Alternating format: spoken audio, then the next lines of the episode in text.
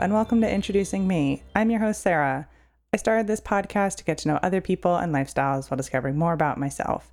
Each episode, I will give a new guest a chance to discuss their background, culture, interests, or whatever they want to talk about to help increase all of our own worldviews. Today, I would like to introduce you Edward Underhill. He is a queer trans man who grew up in Wisconsin. He currently lives in California where he writes music and stories. His debut novel, Always the Almost, will release on Valentine's Day in 2023. So I'm excited to get to know Edward today and hear more about his book.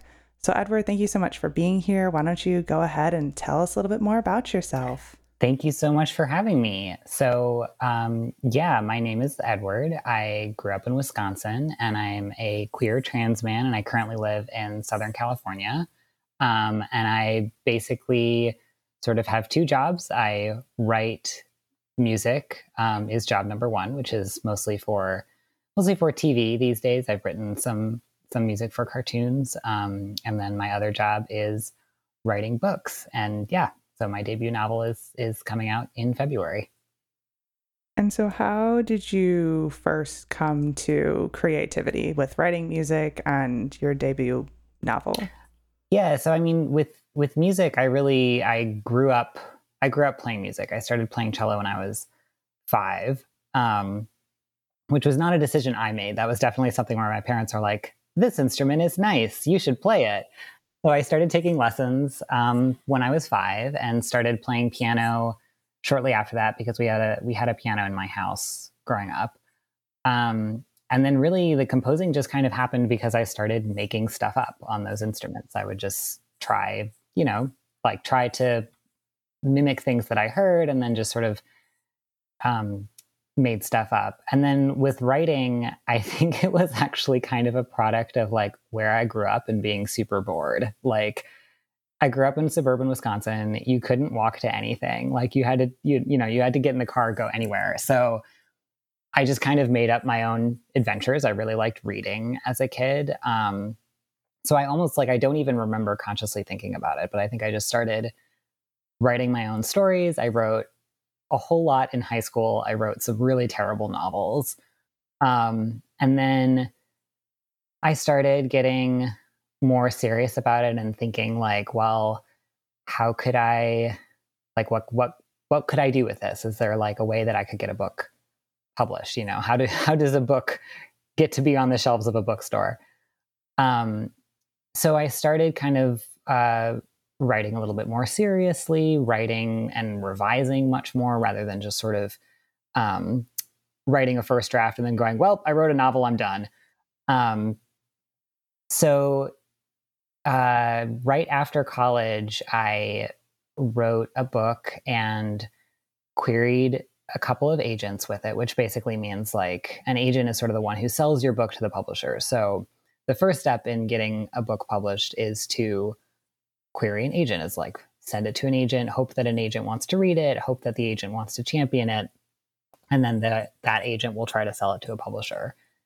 So um, I had an agent interested in this book, and then I sort of realized, um, like looking over his revision suggestions, that I didn't feel like this book was ready at all that it was just like I he had so many good comments it made me see see all these other things that that didn't quite feel right about the book. Um, and so I I decided not to go forward with it at that time. Um, and that's honestly a decision I'm still really happy with.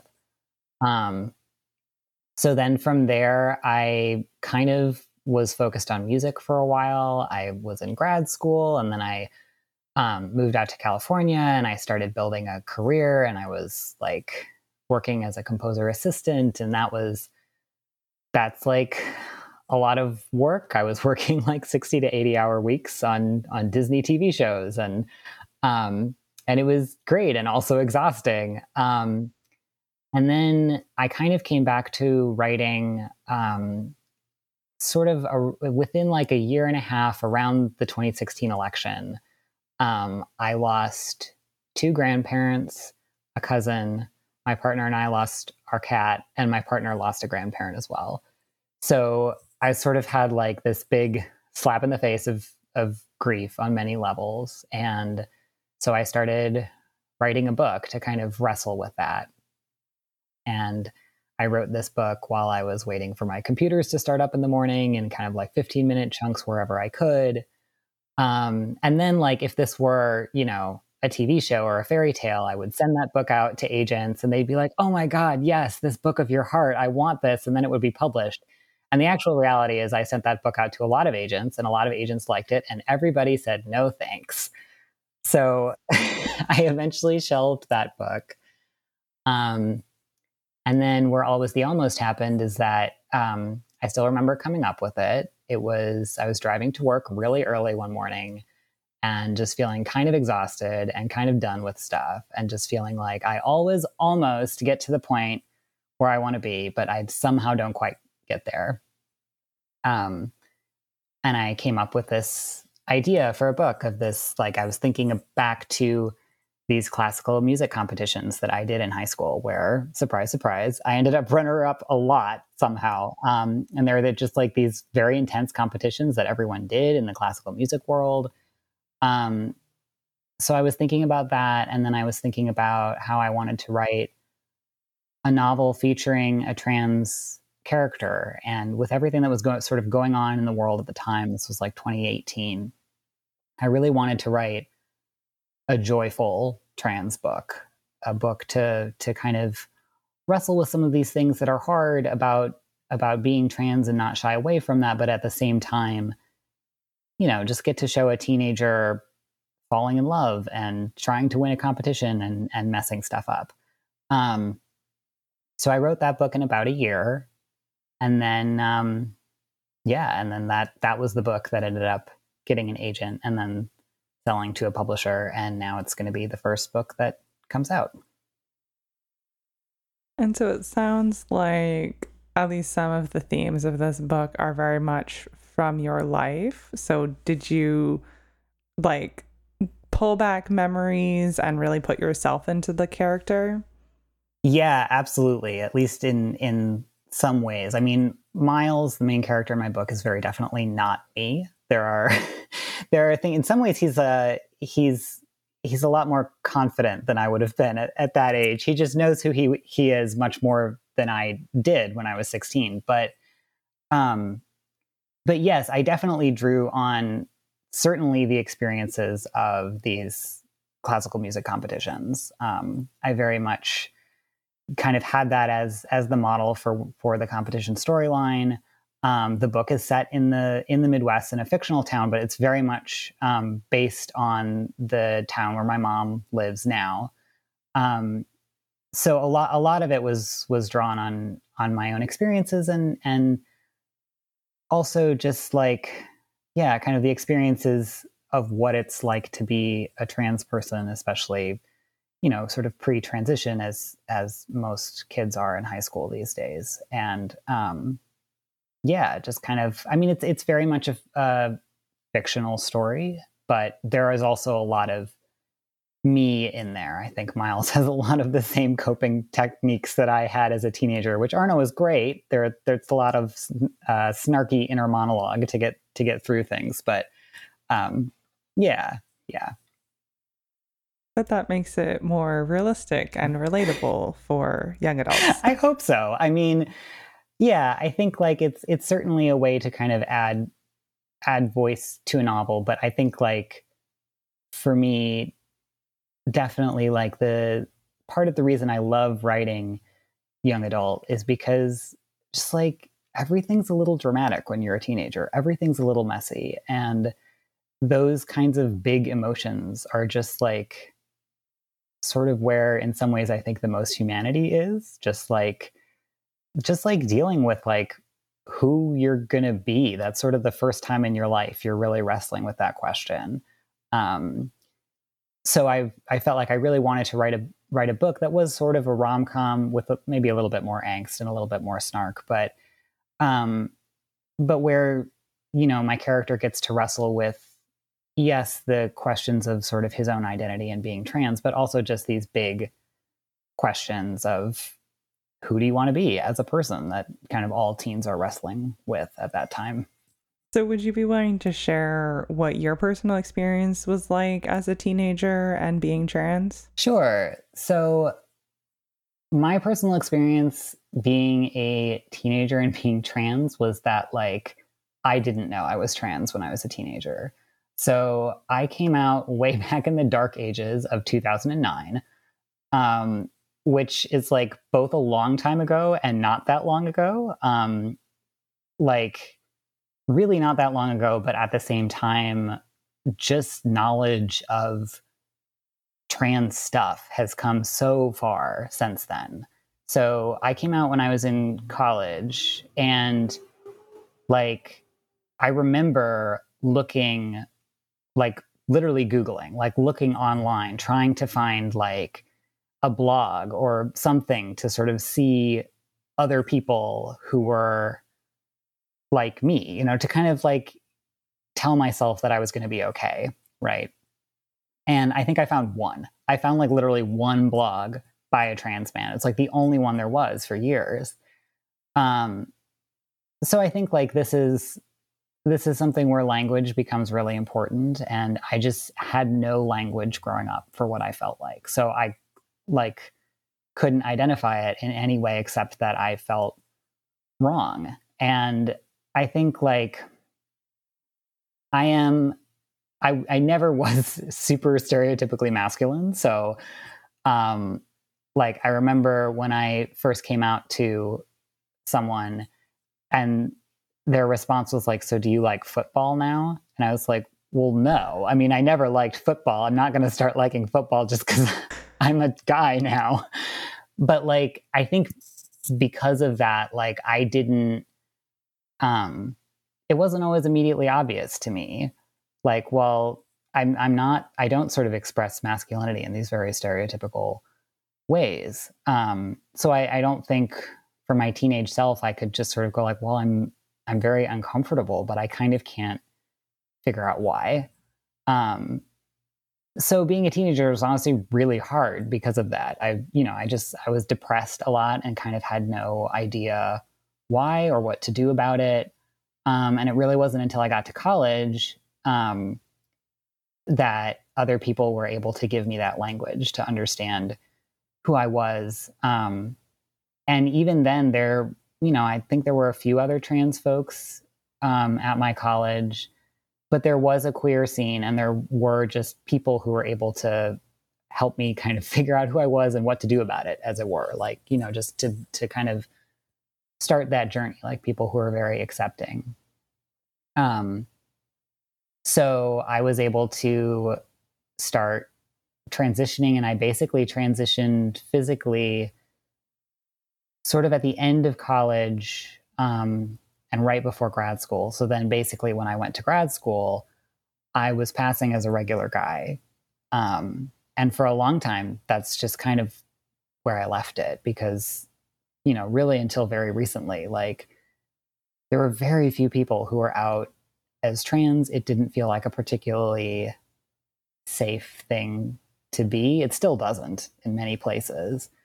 Um, so I basically was kind of stealth, as they say, for a long time. And I just, I think that the 2016 election kind of tipped things for me because I realized that trans issues were starting to take the spotlight. Um, and there was starting to be a lot of backlash, um, a lot of ideas about whether or not we should be able to access healthcare. Um, and I realized that, like, I, you know, in, in music composition, especially, it's a very, very cis het male dominated space. And so I worked with all these people who just didn't know that they knew a trans person basically. And I think there's a way that when these issues come up, people have this idea that they don't really need to care about it because it doesn't affect them or anyone they know. So I decided to be much more out at that point came out to my boss and stuff like that because I just felt like I want you to know that you do know a trans person and it does matter. And then once I wrote always the almost, I was like, yeah, I'm going to be out as a trans author because I want those kids who are Googling to find. I mean, now there are so many people you can find, but I was just like, I want to be another person that you can find instead of that like one dude that I found Googling. when I was younger. So, did you find comfort when you started coming out more publicly to other people, or was there backlash? I basically had a really positive experience, which I think I was very lucky. I mean, when I first came out as trans, that was that was more complicated and that was trickier and it was partly just that so few people even knew what that meant that I think it was hard. I mean, it was hard for my family to really grasp what that meant. Um, and it took some some working through to kind of get to a point where everybody was okay um, i think like when i came out later in in 2016 um, you know two more of my acquaintances or the folks that i worked with that went pretty well i mean i basically approached it as like if you need to ask me questions ask me questions which is like not what I recommend doing the second you know a trans person. Be like, let me ask you all the questions because some trans folks are like, I would really like to not be everyone's trans 101. But um, but I just felt like, yeah, you know what? Ask me the questions. I'd rather you get this from me than from like whatever random Google search you're gonna do in five minutes. Um, and basically, like, you know, we kind of we got some questions out of the way and then we kind of moved on. And it's i mean you know this is also southern california. Like it's i think especially recently it's been extremely different in different parts of the country. And i'm lucky that right now i live someplace where it is it is absolutely 100% easier to be trans here. And also i i mean i look like a regular guy walking down the street right? Like i'm yes i am a sort of short regular guy and I probably read as pretty gay, but like, you know, that's that's a lot different than someone who doesn't necessarily pass as a cis person. Um, and I'm sure that, you know, that impacts my experience as well. Yeah. Well, I'm glad to hear that, you know, there is positivity. You have had good experiences. Yeah.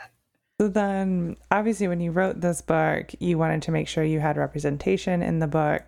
Have you since found other books that also have representation so that you are becoming like one of the many? Yes, which is like absolutely fantastic because I still remember when I was in high school and really like looking back on it, it's like, aha, duh, of course I picked up this book, but like, you know, I didn't know it at the time. So I picked up this one book in high school that was at the independent bookstore. And it's like one of the few books that I bought. And it was called Absolutely Positively Not. I believe the author's name is David LaRochelle. I don't even know if it's in print anymore, but it was about it was about this like gay guy growing up in Minnesota. And I was like, oh my God, this book is like so great. It's like queer. I didn't know why I was so into the fact that it was queer at the time, but you know, and it was like in the Midwest, fantastic but like for a long long time there were so few books out there. I remember someone told me in college like oh you have to read this one trans book which is like the only trans book there was. I'm not going to say what it was um, but i read it and i was like well this is utter shit. Like it's clearly written by a cis person. It's clearly like they did one google search and then we're like ah i understand what it is like to be trans and now i will write a book about it. And it was just like well this isn't this doesn't resonate with me at all. This doesn't feel accurate. This feels like someone trying to write a book about what they think my experience is like. But um, I think just just within like the last five years, even there's been this sort of huge rise of queer young adult books generally, and even middle grade now, which is great. But there are just like with within that, it's a smaller number, of course, but within that, there are starting to be some really wonderful trans books as well. So one of the most well known is Cemetery Boys by Aiden Thomas, which I think was the first trans book by a trans author to hit the New York Times bestseller list. Um, so there's there's that, but there's even starting to be other ones. There's if you like other fantasy, there's like The Witch King by H.E. Edgmon um, there's more that are coming out. I have a, a friend who has a book about a non binary figure skater coming out um, next year called Skating on Mars. Like there's just there's starting to be so many more, um, which is just wonderful. It's like it's wonderful to feel like this is not you know like if someone picks up my book and hopefully likes it there are other books they can read that are like that you know it's really nice to be part of a crowd for once yeah and are books that are more queer, do they tend to be more young adult and some middle grade, or is it also hitting like the adult book scene? It is starting to hit the adult book scene as well, I think. It's really, I mean, of course, I'm because I write young adult, I, I pay much more attention to that market to be to be fully transparent. So I definitely know that like just if you even look at what the bestseller lists are these days, so much like a good chunk of it is queer, which just still kind of blows my mind a little bit. Um, I mean, the Young Adult National Book Award winner last last year, I think, uh, was the Last Night at the Telegraph Club by um, Malinda Lo, which is a queer book. Um, it is starting to come to adult as well, though. I think, especially in the area of rom coms or any romance books. So, one of my favorite recent reads was um, Boyfriend Material by Alexis Hall, which is basically like, I describe it as like Bridget Jones, but gay.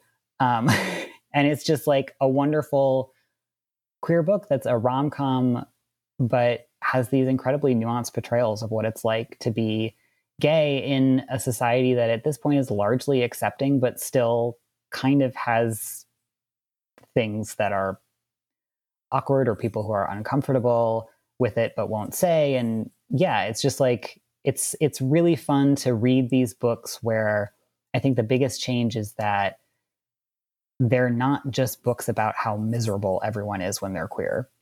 It's not just books about how like if you're queer your life is going to suck or they're not just books just about coming out even though those stories are also important and they're not books where like queer people die at the end. you know, they're just books where like people get to exist and be happy and lead their messy lives and that's that's wonderful. And so this is I'm probably going to word this question poorly because I don't really know. I haven't fully formed the question in my head. But like obviously if a story is about a coming out story like you're following that journey, you know the character is coming out yeah. in whatever queer way if that's not the story, how do you make sure the author knows the character's identity when society has been so ingrained for like cis het characters? Right. So do you mean like kind of how do you communicate the identity to the reader in like a way that they're going to understand? Yeah. yeah. Without like throwing it in their face. Yeah. or like Yeah, I mean this is something that I wrestled with in in writing the book, and I would say actually even more so in writing book two, which I can't talk a lot about yet, but it will be coming out in 2024. So there there will be another one. Um, so like book book one, I would say is it has coming of age elements in there. So there is a lot of like inner monologue of sort of wrestling with with your identity and and what it means and how you're perceived by other people. I mean, I think especially when when you're trans, I mean, really when you're queer in any capacity. The, the coming out honestly doesn't happen once. It's like a, a thing that kind of just comes up every time you meet someone new or whatever. So it's it's an ongoing process. But you know, so basically in Almost the Almost, when the book starts, there there are some references to Miles's life before he came out, before he knew he was trans. But when the book starts, he's basically already come out. He's he's out as trans. He's you know living with his his real name and um, presenting how he wants to.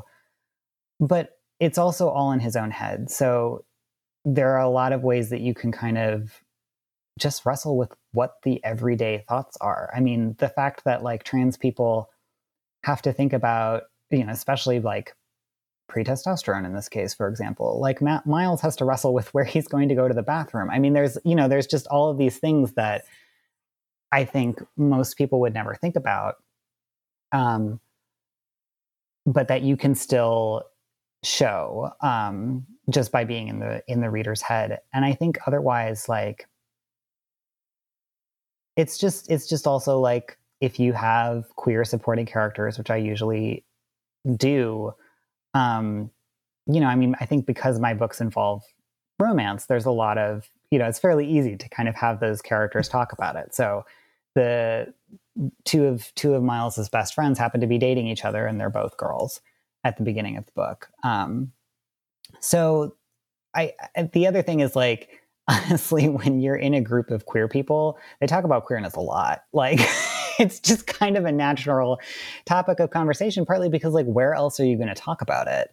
You know, like how else are you gonna are you gonna have it? Um, like this, like when you're with your your queer friends is is the place to talk about it. And there's this wonderful quote um, from Cemetery Boys uh, by Aiden Thomas that I mentioned earlier.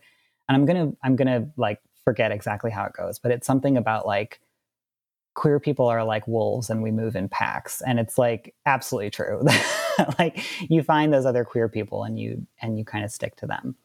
But i think in terms of like you know i think i think it's it is this idea that um that this aspect of someone's identity is is just like any other aspect. And it's not it's honestly not something that we necessarily think about all the time and also is something we think about all the time. Like both those things are kind of true.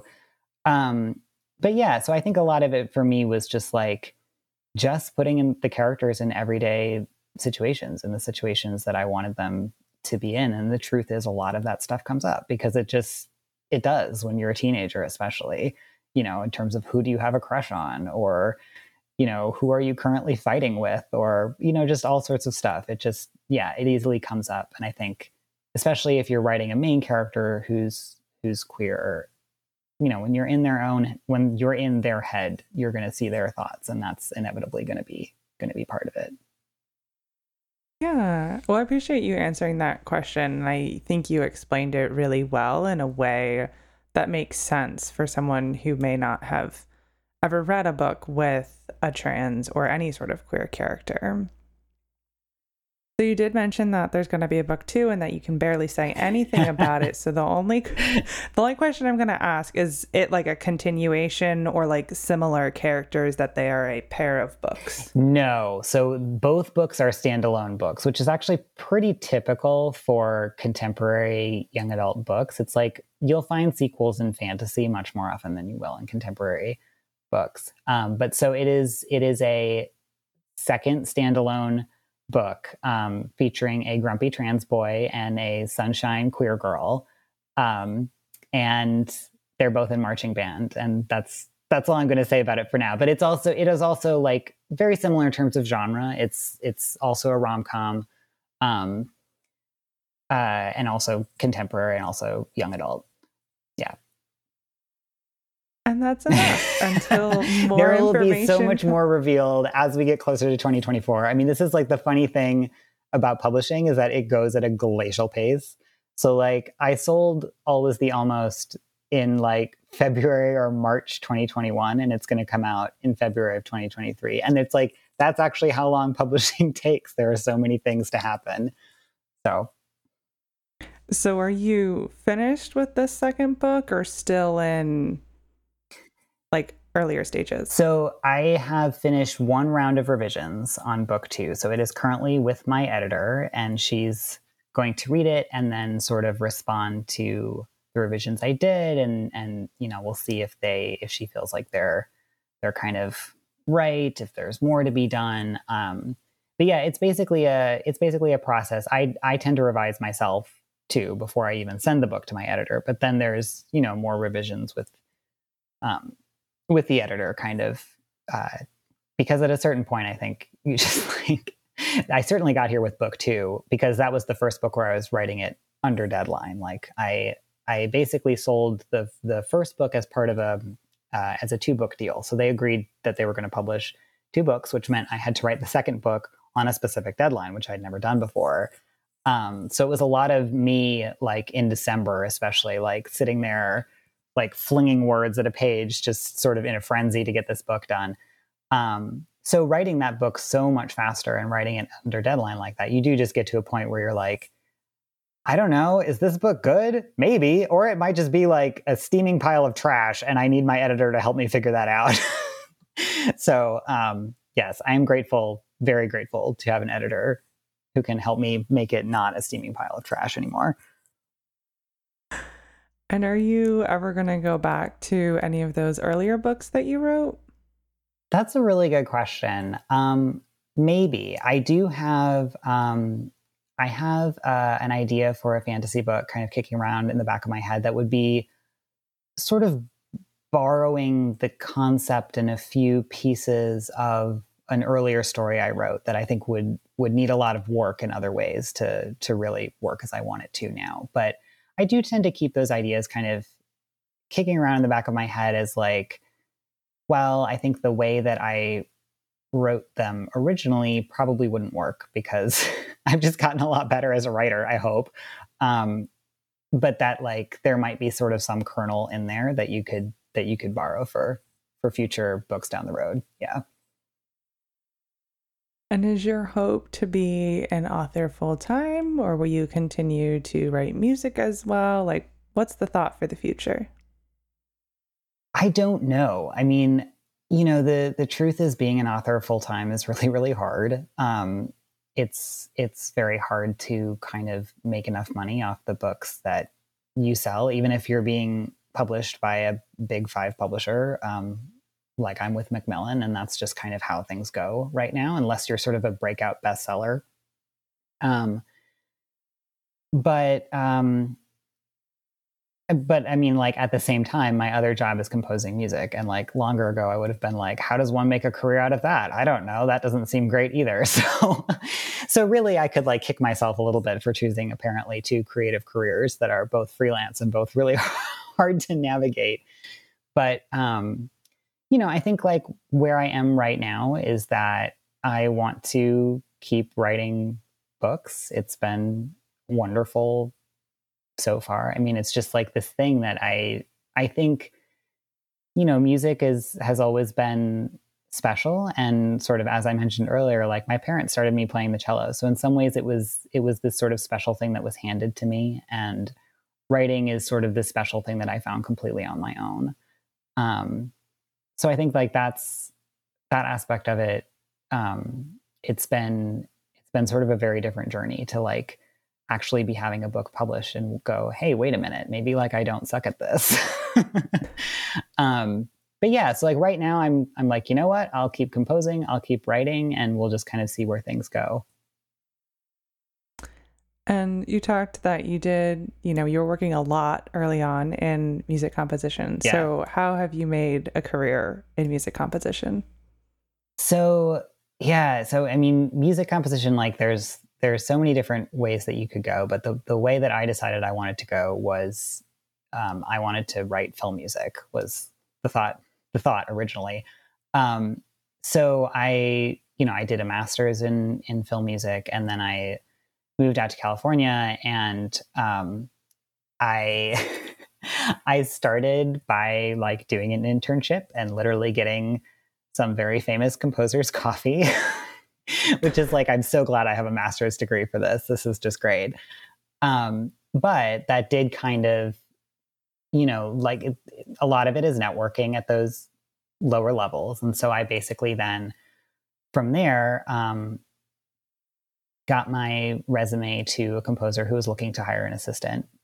Um, and I ended up getting the job. And a lot of composers have assistants. It's sort of anything from like their computers break and they literally need someone to fix them, um, but also to like, you know, so many composers are so busy, they sometimes need some help writing some music. Um, so I started by like doing some programming, which basically means like the composer I was working for would write the music, and then I would sort of be responsible for um, for fleshing it out and kind of making making the computers sound like full orchestra. Because so much of music these days, especially in television or things that are lower budget, um, like it may sound like full orchestra, but it's probably just computers making it. Um, so that's like honestly half the job now is like how do you how do you make these computers sound like the best full orchestra you can make them sound like um so I really just like I started as as his assistant and then kind of took on more responsibility and wrote um, wrote more music and um, I got really lucky in the shows that I was working on. I think were very just like very good for um, for my natural like what I what I'm just what I have experience in, which is really like orchestral based um, composing. And then they were just really great shows to work on. Um, so I worked on The Lion Guard, which is a spinoff of The Lion King, um, and it was a TV show on Disney Junior. Um, I worked on that, and then um, and then eventually I kind of got to the point where it just sort of made sense for me to go freelance. Um, so I went freelance, and then um, met uh, another composer who my original boss had introduced me to, um, who is doing the music for Kid Cosmic, which was the show by Craig McCracken, who did the Powerpuff Girls um, that's on Netflix. And so I started writing music for that. Um, and that was super fun. It was just like, you know, riffing on a lot of old science fiction uh, tropes and stuff. Um, so then, yeah, I just like, so now I'm kind of in a, in a position where I'm, I'm freelancing. So I take on work um, mostly as like writing additional music for other composers when they need it. Um, and that's that has worked out really well for the moment, at least, because it means that I can kind of make my own schedule. And so when I have a lot of writing deadlines, I can be like, okay, I need to, you know, dial it back a little bit on the music front and, and give myself more time to write. And do you have any big goals for some sort of music composition in the future? Because you've now like, well, you haven't officially hit publish on the book, but you've published a book. Right. So have you like do you have like a big I want to be in a big movie or something? You know, the funny thing is I I absolutely went into this being like, I will one day write music for the next Star Wars.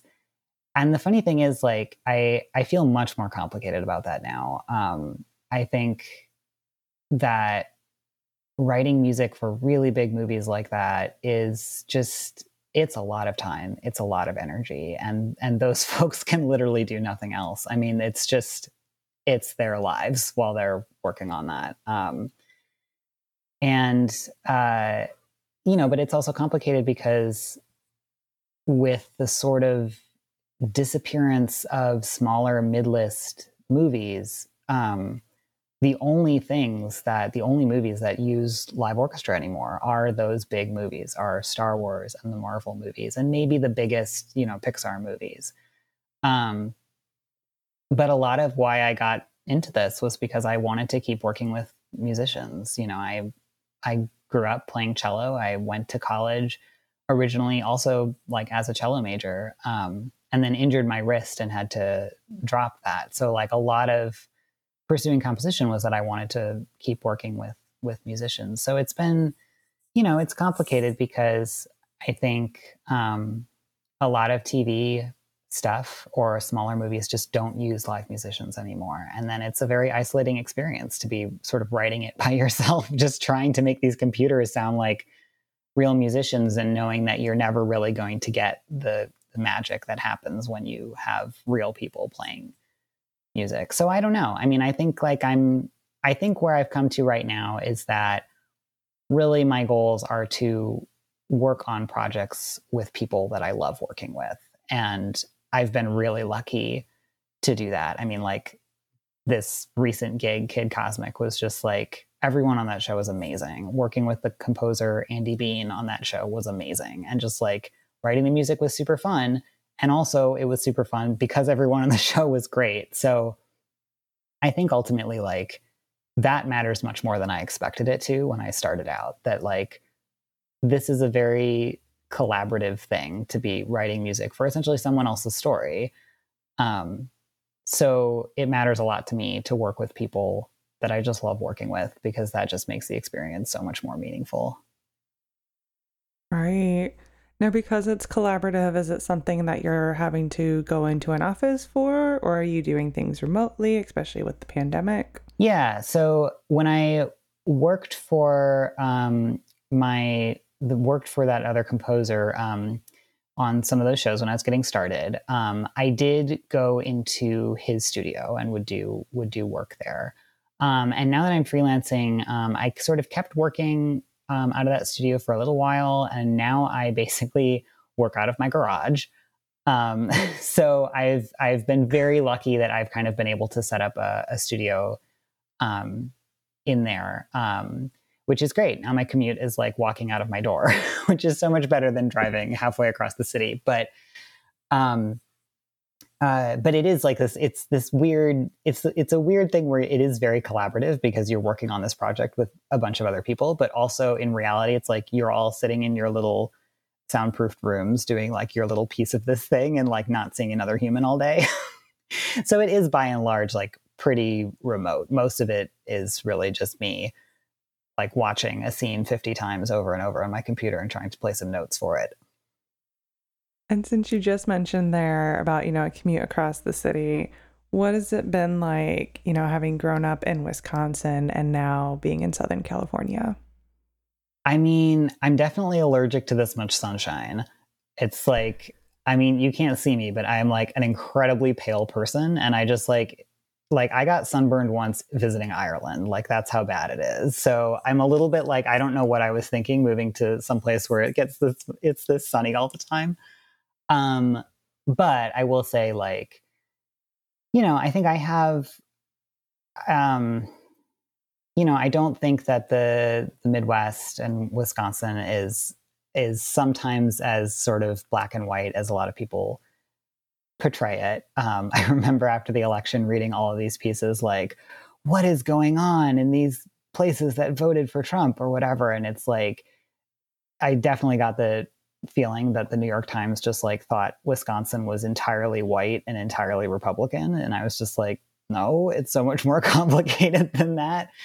Um, but I will say, like, living in Southern California has is also kind of wonderful. I mean, there's just like so many other kinds of people here. I mean, like the where I live, I just I feel very much like people just kind of like live their weird. Like they just, you know, they just like dress how they want, they do what they want, and it's kind of great to be honest, especially as someone where like you grow up and you feel like you kind of don't fit in anywhere to come here and be like everyone's sort of doing their own thing and that's great. yeah. Now, do you have advice for any of the listeners, whether about queerness, author, composer, anything you'd like to share? Yeah. I mean, advice is so hard, right? Because like everyone's experience is going to be different, and what works for one person will be like the absolute wrong thing for another person. But I think like the thing that I just feel more and more is that like everything is kind of a balance um, and that there is no deadline for anything is sort of I guess the one piece of advice that I feel like can kind of apply to all, to all three things. There's no, you know, if you want to write a book, there's no deadline at which point you're like, well, too old to write a book or whatever. Like there's there's no there's no timeline to write a book. There's no timeline to becoming a composer. There's no timeline to you know, coming out and being queer and deciding how you want to live your life. Like it's all it's all kind of a work in progress. Um and then I think like in terms of the creativity stuff, I mean, do it out of spite, if nothing else. Like, I mean, I wrote Always the Almost because I really wanted to write a joyful book and show, you know, a, a joyful way of being trans. But also, I kind of wrote it out of spite. Like, no one wanted my last book, so I'll show you, you know. And I think that's honestly, that's kind of how I'm existing right now. You know, when there's so much backlash against queer people, um, and writing and composing like any creative endeavor is just really hard. So it's like do it out of spite whatever kind of keeps you going. Great. I think i'm going to start to wrap things up unless you have anything else for the listeners. Sounds good to me so at the end of all my episodes i do ask my guests a random question so my question for you is what foreign language would you like to learn? Oh, I would love to learn Japanese. and this is I say this like this isn't quite fair because I already learned a little Japanese, but I studied it in college, and it's just like. I mean, I, I yes, I am that person who started studying it because I was an anime nerd, but it's just like it is such a beautiful language. And the differences about it to english are sort of fascinating to me. Like um they don't usually like specify between like a singular object and a plural object and it's just all from context. So sometimes i occasionally think about that when i'm like you know we're over here in English having all these grammar conversations about whether you can refer to, you know, whether someone's allowed to use they, them pronouns. And it's just like, okay, whatever, you know. Um, but no, I just think Japanese is, is a is a beautiful language and I would love to one day have more time to to learn more of it.